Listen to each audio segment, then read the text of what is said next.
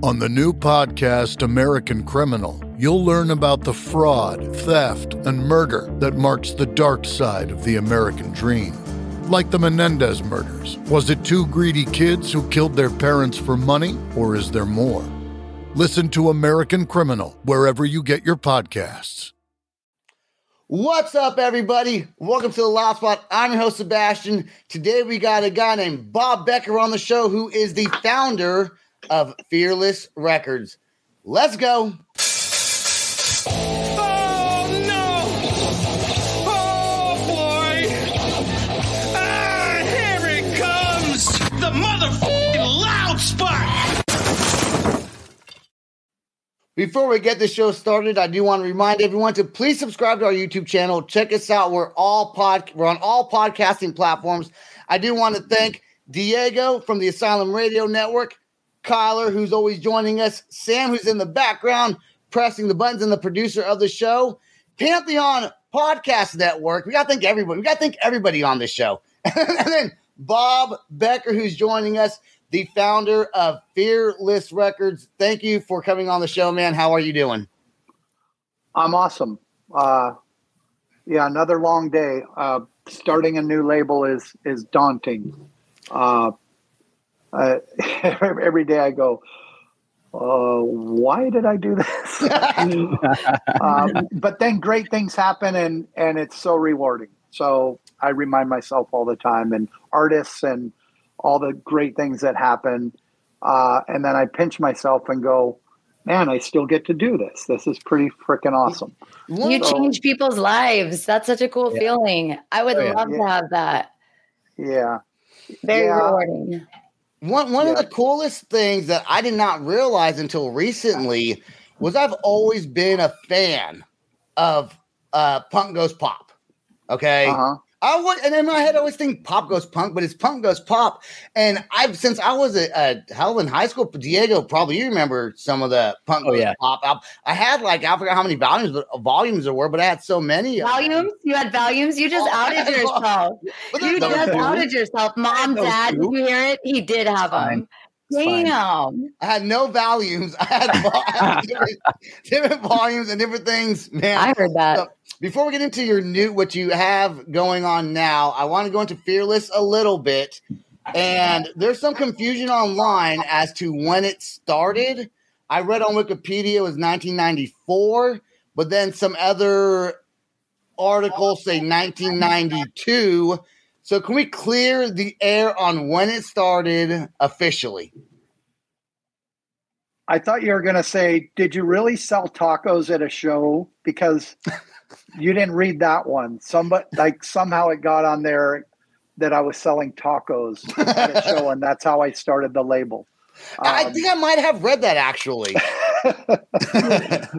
so it's it's interesting because it was never like, oh, I'm going to start this big record label, uh, and I've got a bankroll and this big distribution deal or whatnot. It it it I stumbled into it. I really did. Like it was just me. I was in a eh, you know I was in a fledgling you know local punk band, going to shows, hanging out, uh, and then I started. Uh, um, I started another job where I couldn't play shows. I, I was working late at night, um, and then I I was making pretty good money, uh, and then I had some friends be like in bands going, "Hey, we want to we want to put out a record. Will you help us? You know, you seem pretty smart. I don't know where they got that from, and and you have some money, so And you have money. I- they say I smart out- first. Butter you up. yeah, exactly. The, there you go. uh, but anyways, so I, I put out a couple seven inches for some friends' bands, and I would go to their shows and sell them. And somebody must have misconstrued that to selling tacos. And then I'd go to stores, put them on consignment, uh, and these were early. Like I was, you know, friends with kind of friends with like Brett Gurewitz from Epitaph and Fat Mike from Fat Wreck Chords. Like it was kind of during that era, even though I even go back further than that into like more of the first wave of like punk rock um, to some earlier like legit punk bands like Black Flag and TSOL and Oh, stuff right like on. that. Uh, but anyways, Uh, so that's kind of how it started. So I think the confusion is because it really wasn't a real business starting out. I just put out a couple records and would go to shows and sell them. And I didn't even have distribution. I was doing mail order uh, and just consignment through stores and selling at shows. And then it didn't really get legit until like 94 uh, Gotcha. when I started getting some bands from outside the local scene that actually toured a little bit. And then, so 94 is when I really felt like it became legit. Um, He's a hustler. Do you hear him? Straight hustling out there, slinging CDs. Awesome, Okay, though. That's awesome. oh, oh, straight up. Like I went, like straight up. any I would do anything. I went to this one store and the guy was record store guys can be dicks. Just I just gotta say that. Like they're pretentious, a lot of them. Like they're know it all. They know fucking every ba- everything. Mhm. Uh, and I went in there and I had these local, you know, these seven inches. I had five of them. I go, hey, I would. I'd like to put these on consignment. You know, the band's playing shows around, and he goes, "Oh, I've never heard of them." And I go, "I know, but can I just put them on consignment?" And he's all, "Well, I don't think so. I don't think they'll sell." And I go, "Listen, here's five records. If you if you don't sell them, throw them in the fucking trash. I don't care. Here's my business Awesome. card. If you Okay. happen to sell them, give me a call, and I'll be damned. About probably two or three weeks later, he called me up. He said, "Hey, this is Bob. Yeah, those records you I I sold them all, and I'd like to buy some more." And of course, I did this. Hold on. Fuck yeah! Yeah. I was like, Uh-huh. it was on. At that point, I think that moment, I remember it so clearly. It was like, I'm fucking doing this. I I'm just sold five fucking records Yeah. in a record store, Did Let's you- go. not at a show like giving most of them out for free or like trading beer for them, like Yeah. at a fucking record store. So it was awesome. It was it was great, and and like I said, that really charged me. And then even I started doing this mail order, and I'd get two crumpled up two dollar bills in an envelope with a my catalog that I put in a magazine or a little ad, and they would, you know, send me a letter. Hey, I want that, and I'm from Scotland or whatever, Germany or whatnot. That was legit. And my other job, I was making a lot of money, but that two dollars crumpled up meant more than uh, Hell yeah, that was hard work. At, Yeah. at what at what point do you realize, oh shit, I have a legitimate fucking business right now. I need to like get lawyers involved and eh, or or a group of people besides just yourself. Was there like an aha moment like, holy shit, I'm doing this for real? When he Uh, said, "Fuck yeah," that was it. That was the moment. No, Yeah. I wish. I mean, that was the part of some, actually. That's the end of the actually- story. He made it. Fuck yeah. No way, girl. That could have went. That could have went really bad because then it's like, oh, I can do this. But if I stayed at that level for ten years, it's like that kid that learns guitar and he thinks he can play guitar, and then he's still in his parents' basement or on their couch because he won't give up because he just refused. He got enough of a taste of it to where it's in his blood and he believes he can do it, but he's really not doing it. Like if I Right. stayed at that level, that's how I would be, and I would be struggling like hell.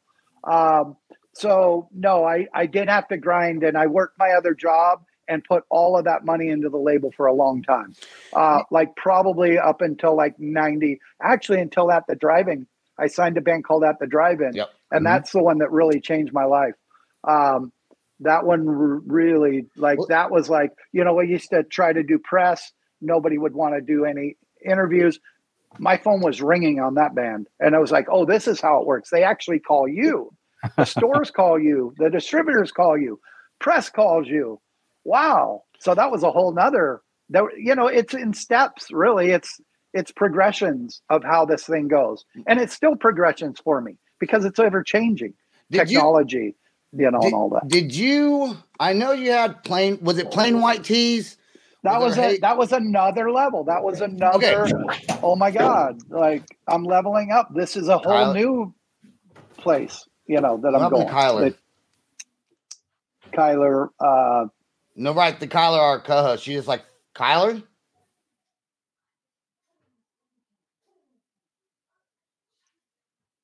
She just either fell. Sorry. Oh God, I thought something happened to you for a second. Yeah, Okay. there was just a there was just a dog fight. I had to go stop it. I thought you like Oh. like did you just like die? Sorry. Okay, okay, okay. I heard it and my son's out there, so I'm like, I had to be mom. So okay. So I'm back. Okay. Going to uh Plain White T's, that that song, Hey There Delilah. Okay, that now Oh. they they were signed to Fearless Records. Did you find them? Did they reach out to you? How did that From whole the thing go get-go. down?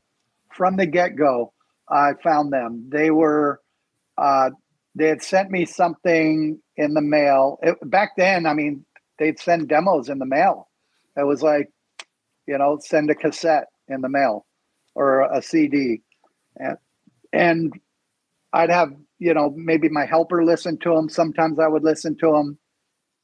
And then it was interesting because that one, they had a manager and he called me and he said, Hey, Bob, I sent you a demo, uh, but they're playing at this college bar uh, in Irvine here.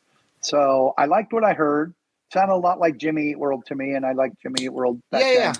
yeah. So that. then I, I went to the college bar, and there was literally, literally, you know, maybe like 30 people there, and I don't think any of them came to see the band. uh, but I saw them perform, and I was like, wow, these guys are really freaking good. Uh, and that was it. I mean, and and then we put out the the album, and then Delilah was like they were trying to be a rock band, guitars, drums, and everything. And Delilah, it's funny, and I won't go on and on. There's so many stories, but anyway, that song was the only ballad on the album, so we put it as the last track. Um, and it, we didn't even think of it as a single or anything. And then the band started touring, and we were promoting other songs and all of a sudden they would play that song and the whole crowd would start singing it. It, it really took a life of its own. Okay, so so as a record as as a label owner and you sign bands and you get them to where they need you, you obviously you have some money involved. Not every time then you're wrong maybe sometimes and any label is where you think the song that's going to be the song that's going to be the single does that often happen where it's not the one you expected to resonate with the audience?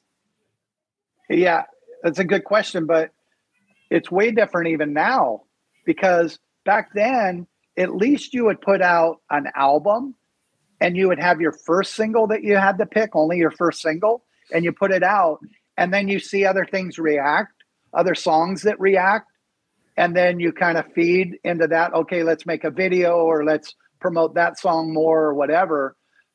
Which that was actually pretty easy looking back on it like Delilah, we just reacted to it. It was easy. Okay, let's make a video and let's really promote the hell out of the song, go to radio, etc.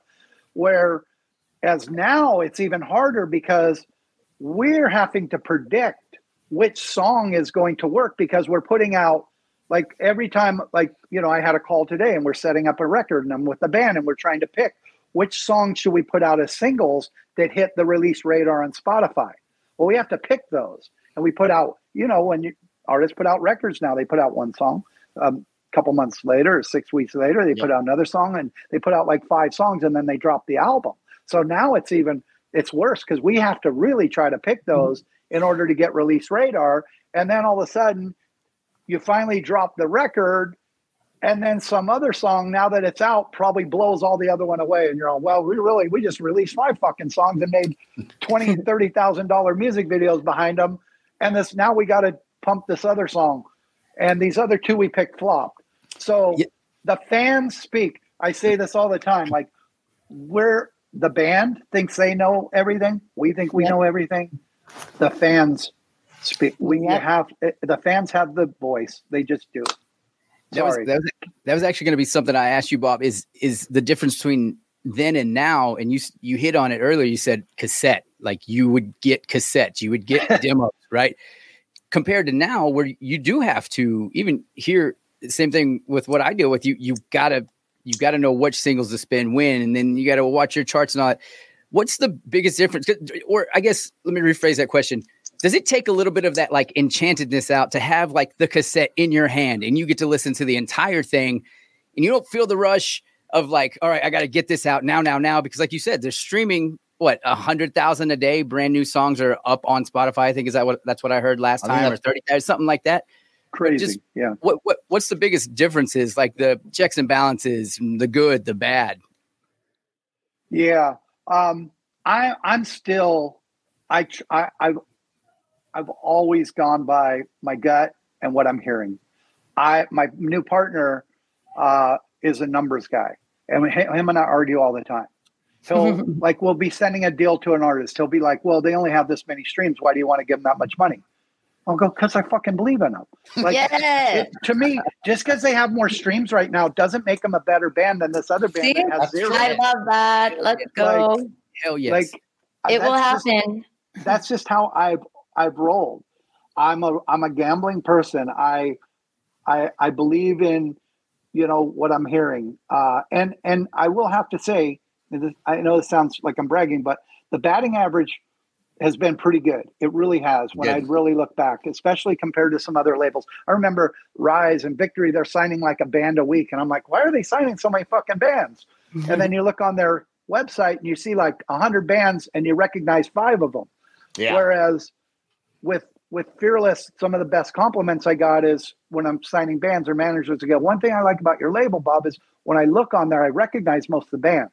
Well, that was a Yeah. huge compliment. And I that was great, you know. We're, well, I have a one question I really got to ask you. We're gonna take a commercial break. We come back. I want to set this. I want. I want to know something. I think a lot of people want to know, and I've been arguing, and I could be wrong. So we're gonna take a quick commercial break. When we come back, we'll be right back with Bob Becker.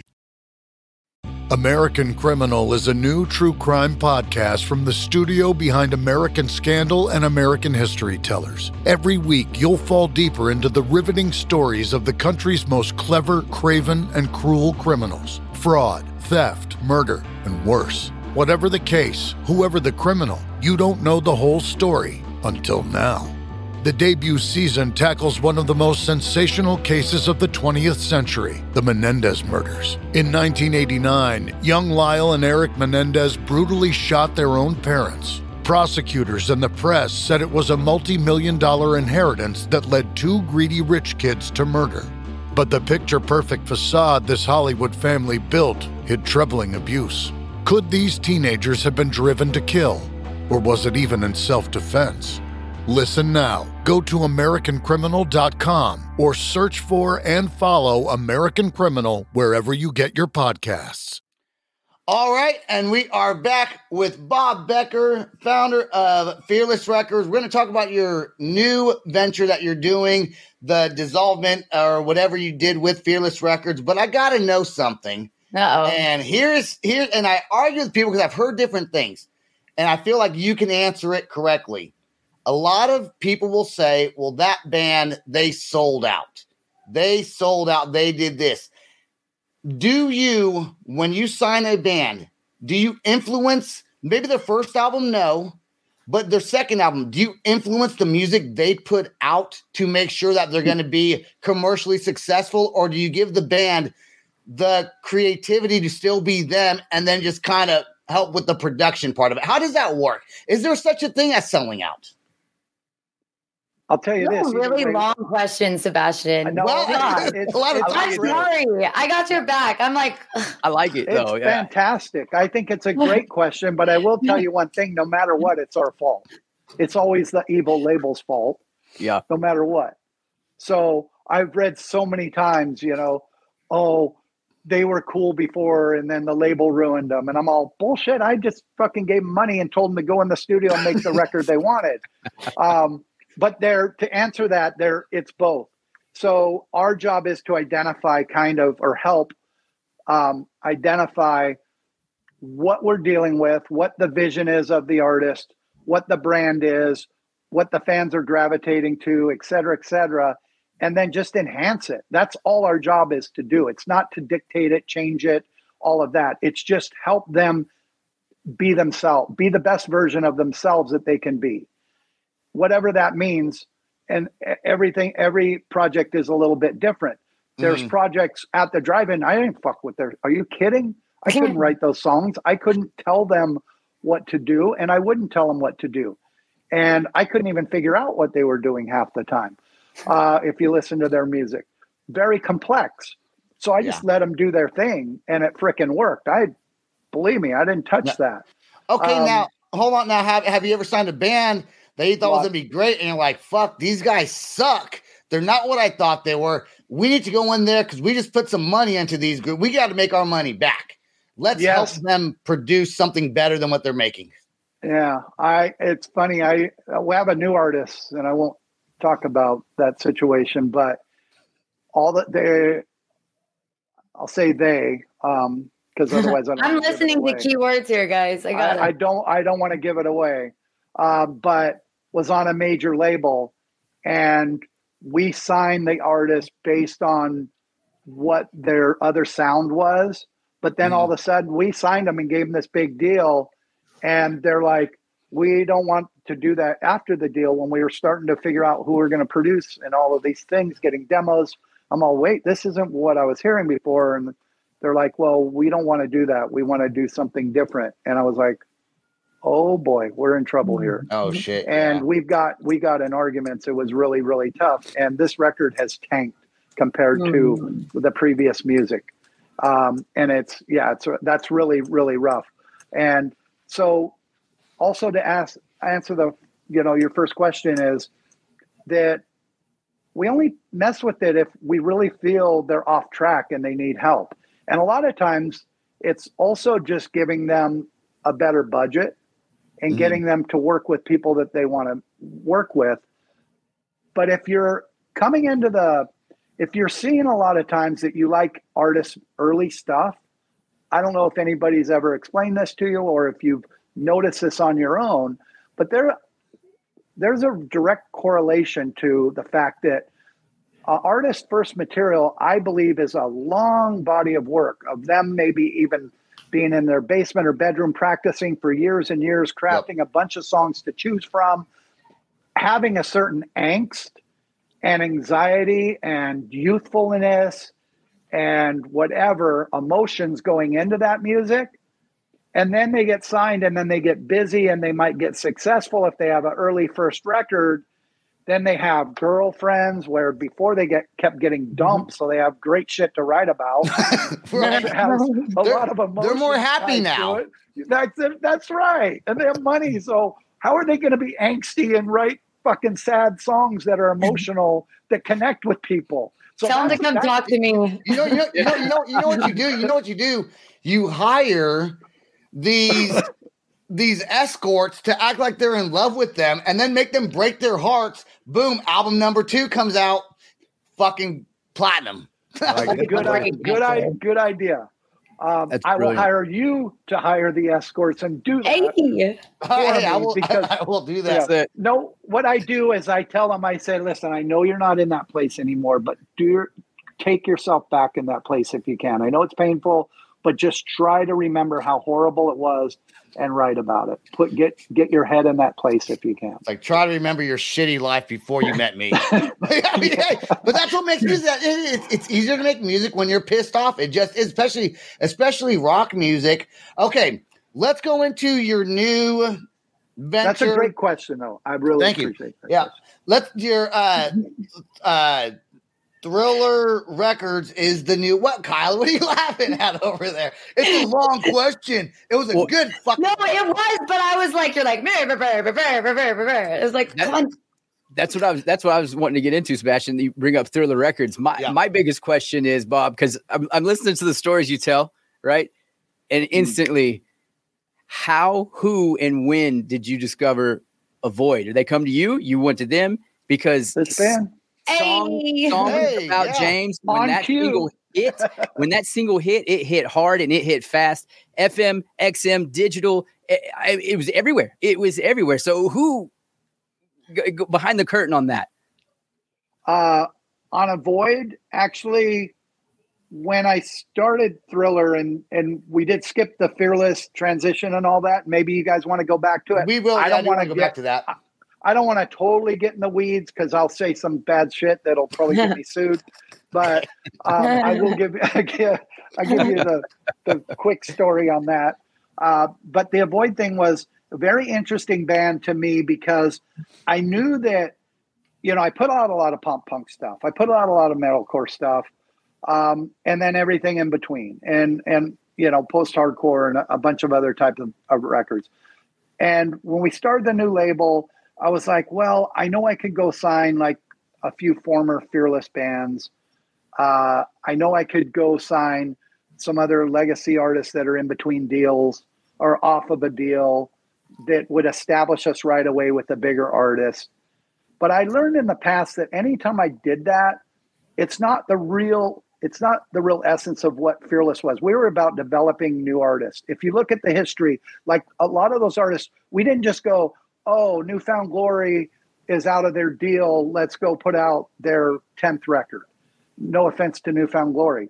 Great band, but it, that wasn't anything that really excited me because I didn't come from that. Like all those seven inches were brand new bands. At the Drive-In was a brand new band. Plain White T's was so I was used to the excitement of taking something from that there was nothing into something, and I still have that attitude. So Avoid was a band that I was like, okay, this is different. I don't really know, you know, what category. I, I it's kind of all over the place. Uh, and it's interesting to me. And I think it would be a cool first signing. You, you did not you did not avoid them.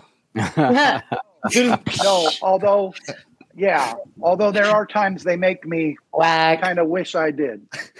Uh, Danny, I love you, but you're fucking crazy. And you know.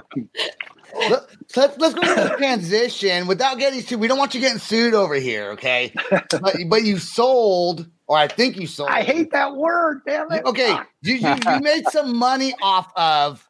Uh, That's not why I did it, though. I promise you. Damn it, Sebastian Strike two. you just you were tired of it and want to No, start. No, no, that's okay. not it I don't know. I'm Jackson. done. I don't know.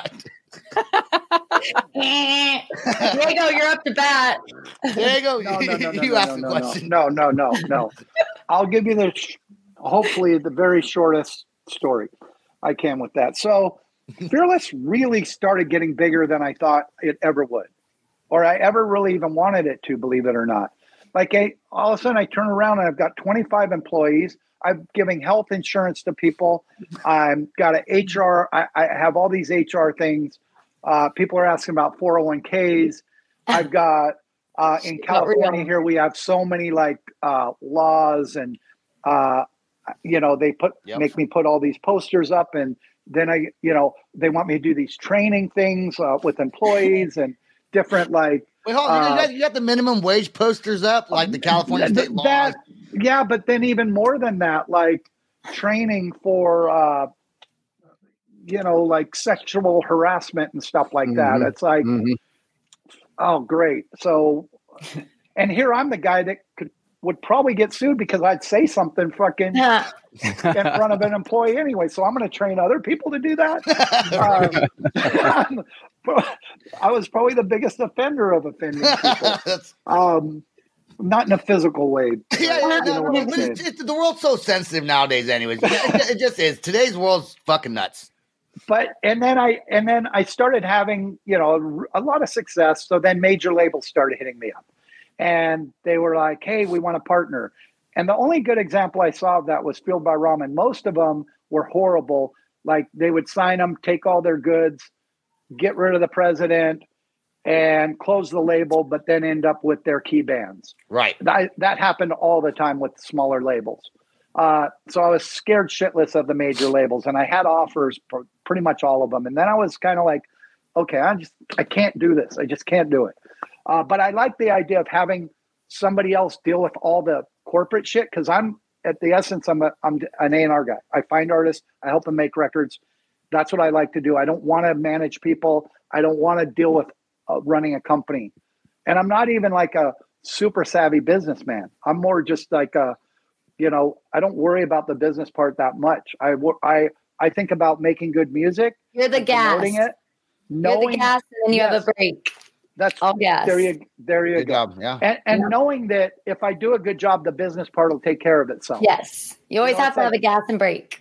There you go.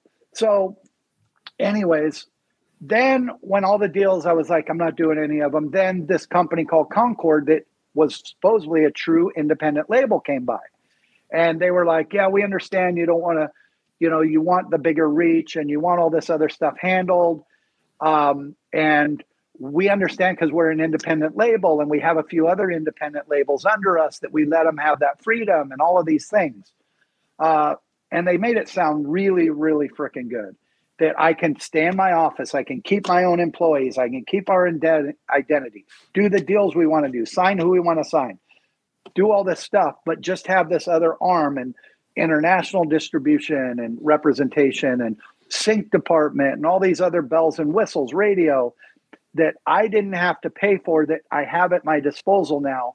And it sounded great. It's like, okay, great. Now I'm putting, you know, I'm going from, you know, just a, a, a regular sedan to a, you know, a fucking Porsche. Yeah. Um, yeah. So it sounded great for the artist. It sounded great for every my employees, the company, the brand, everything like next level. That's what I saw Fueled by Ramen do. I watched that happen. So, anyways, then they bought some other labels at the same time. And next thing I know, things started to change. Yeah, That's where it gets dark. Ah. It gets really dark. It's when Um, it gets juicy. That's where uh, get- Bob, Bob, we can't keep your general manager. We don't have a place for him. Well, he's been with me for 15 years. I love him. He's helped me build my company. We're sorry, Bob. We can't keep him. and that makes you feel like shit, doesn't it? Oh, fucking Oh. Todd's my guy. I mean, he does a company called Band Builder now. You should interview him. He's a great guy. Um, so he helps him on. baby bands. He's There you awesome. go. But but that it started there, and then it it just kept going to different.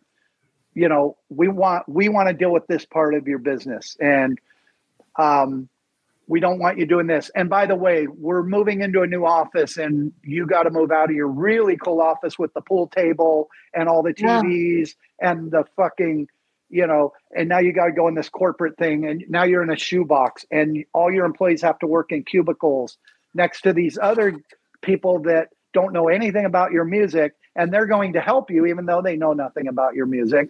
And we're going to cut your staff and all of these horrible things. Um, and then we're, we, we want to hear, we want to know how much you're signing that band for. We have to do a meeting called a green light meeting, and we have to green light it in order for you to sign them. And you have to show us all the financials and all the stats. And I go, but I'm a gut feeling guy. Like I just told you guys, that's not my style. If I like it, I want to sign it. Oh, it's excruciating. It was, You just Horrible. you went from total control to being controlled. yes, That exactly. and that that that's a hard blow to take too, especially when you built this thing up from the ground up. You know, you started the whole thing, you at where you're at, and then you decided, I guess, make that pivot move to something else which you thought was going to be fantastic. Then all of a sudden, it's it's not what you thought, and now it's already kind of done. The paperwork signed, and and then they shit on you, kind of, and that that sucks, man. Um, before you get off here, because we're kind of over time a little bit, that's okay though. I do want to ask you. Has there ever been a band that came across your table that maybe thought about signing but passed on? oh, I have a That list that of you them. wish you maybe would have worked with? Yeah, I have. I have two that come to mind. One of them I mentioned, New Found Glory. That's probably why I mentioned them.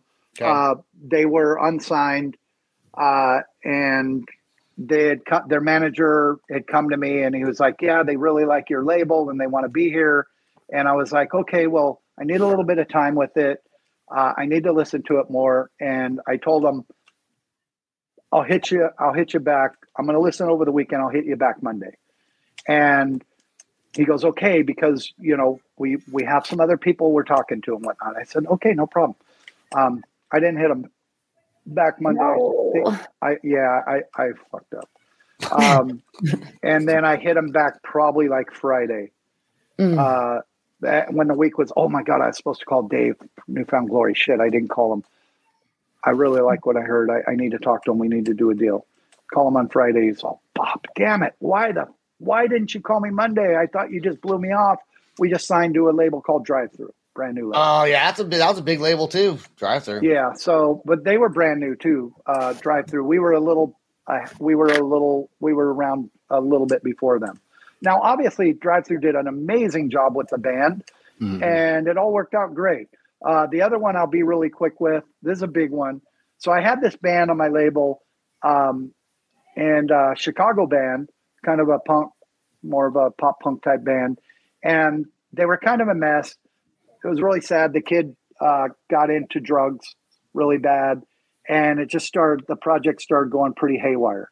So one night he called me, and he goes, Bob, I, um, I want you to, I want you to listen to this band, and I, I got this kid. He's he's staying on my couch, and he's in a really cool band. You need to hear him. And I said, okay. Uh, well, first he called me and he sent me some music from him, and I thought it sounded really cool. And then he he called me and he put me on the phone with this guy. Uh, his name was Pete. Uh, the band guy's name was Pete. And um, so I go, okay, well, here's Jeff's on drugs. Here's this guy living on his couch. What's this going to be like? Jeff's been a nightmare, always hitting me up for money for God knows what. Um, not working, not helping his band, but he's got this other band that's living on his couch. It's probably even, they're probably even worse. It's going to be more of a headache. So I talked to Pete. He's a nice enough guy. He's all, yeah, I'm just you know, I got in an argument with my parents. I'm kind of homeless right now. And I go, well, I really like your music. And then I sat on that because I was just, I was talk- worried it was going to be a big problem. Is that uh? You talk- you talking about? Diego knows. Diego knows. know, I, think I, I don't. I don't Diego know. The- knows. The only Pete, I, the only Pete I know is Pete Wentz. That's the only Pete I know. Okay, all right. you know who that is, And- Kyler? and- And Yes. he's done, in- he's done interviews stating how he had a falling out with That's his parents. uh, who? Uh, Fall Out Boy. Fall Out Boy. Thank you very much. Yeah. You don't know who Yeah. Fall Out Boy is? Come on. It's okay, Kyle. yes, Get- you do. This is not Uma. I'm the music song, I expert. Of course I do. Doesn't they So- don't listen Uma? They have a bunch of, of of of songs. You know, I want to I want to do some name dropping real quick. Some other bands that you have worked with. You got Plain White T's, Out of the Driving, uh, Portugal, the Man. Is that one of them?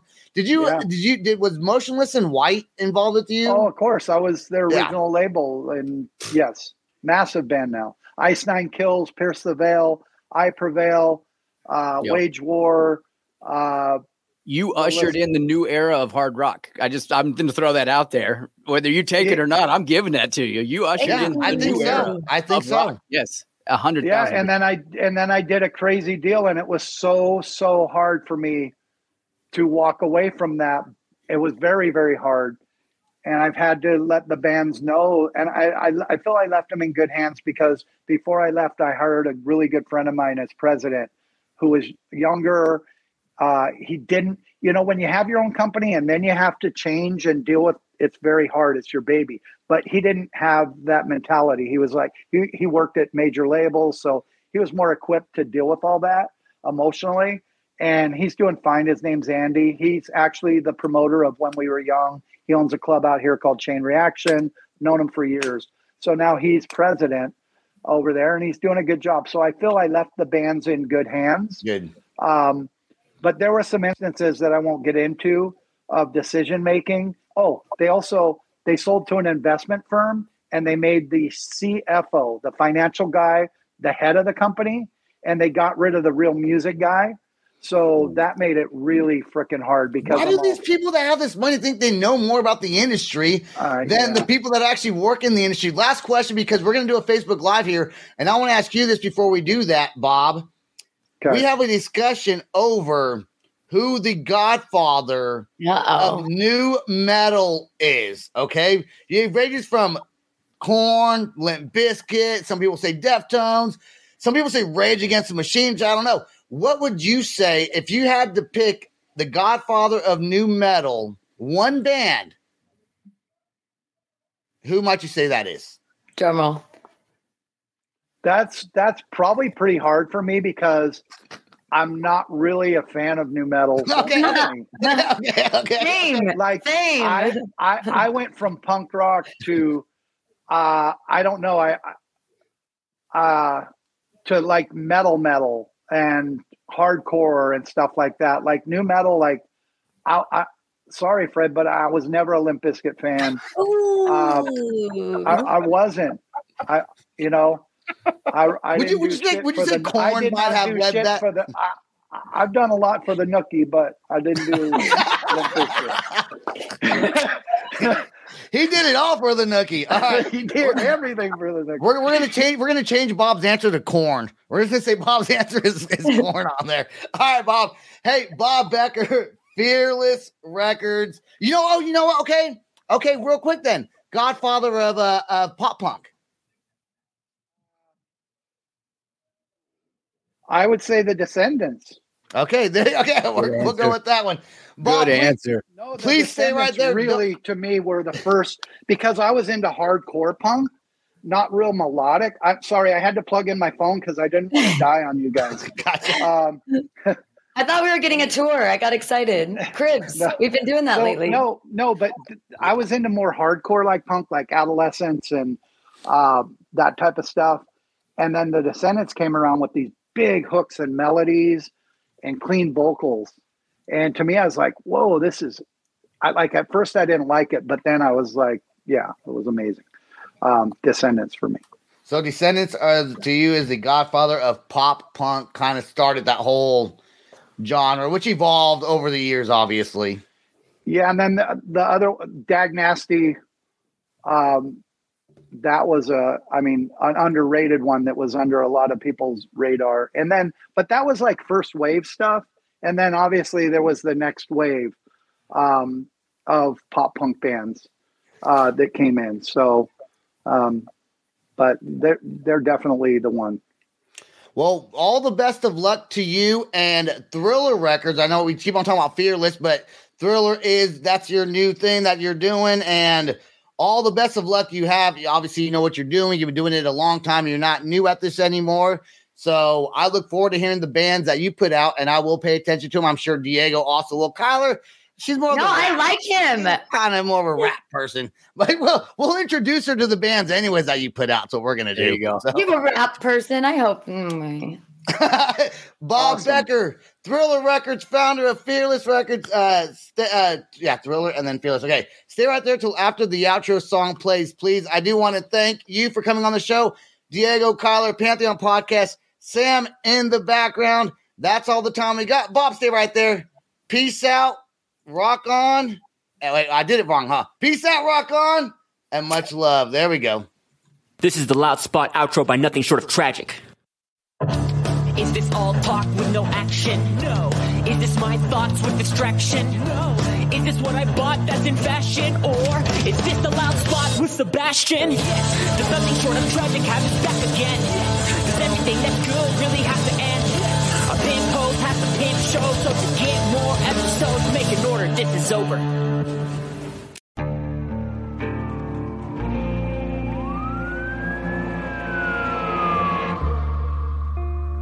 What would you do to achieve the American dream?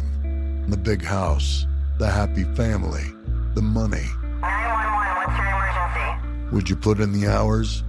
Would you take a big swing? What's the problem? What's the problem? Would you lie? Would you cheat? Would they shop? Would they shot? Would you kill? Yes. My mom is dead. My mom is right there. From Airship, the studio behind American Scandal, comes a new true crime history podcast. I'm Jeremy Schwartz, and I'll be taking you inside the minds of some of our most notorious felons and outlaws, exploring the dark side of the American dream. In my new show, American Criminal, you'll meet the picture perfect brothers who killed their parents, the thief who stole babies, the crypto king who siphoned off billions, and plenty more. From assassins and gangsters to killers and con artists. Whatever the case, whoever the criminal, you don't know the full story. Until now. Don't miss the debut season of American Criminal, The Menendez Brothers, beginning February 29th. Listen wherever you get your podcasts, or to get early ad free access to the entire season first, plus hundreds of other ad free history podcast episodes, subscribe at IntoHistory.com.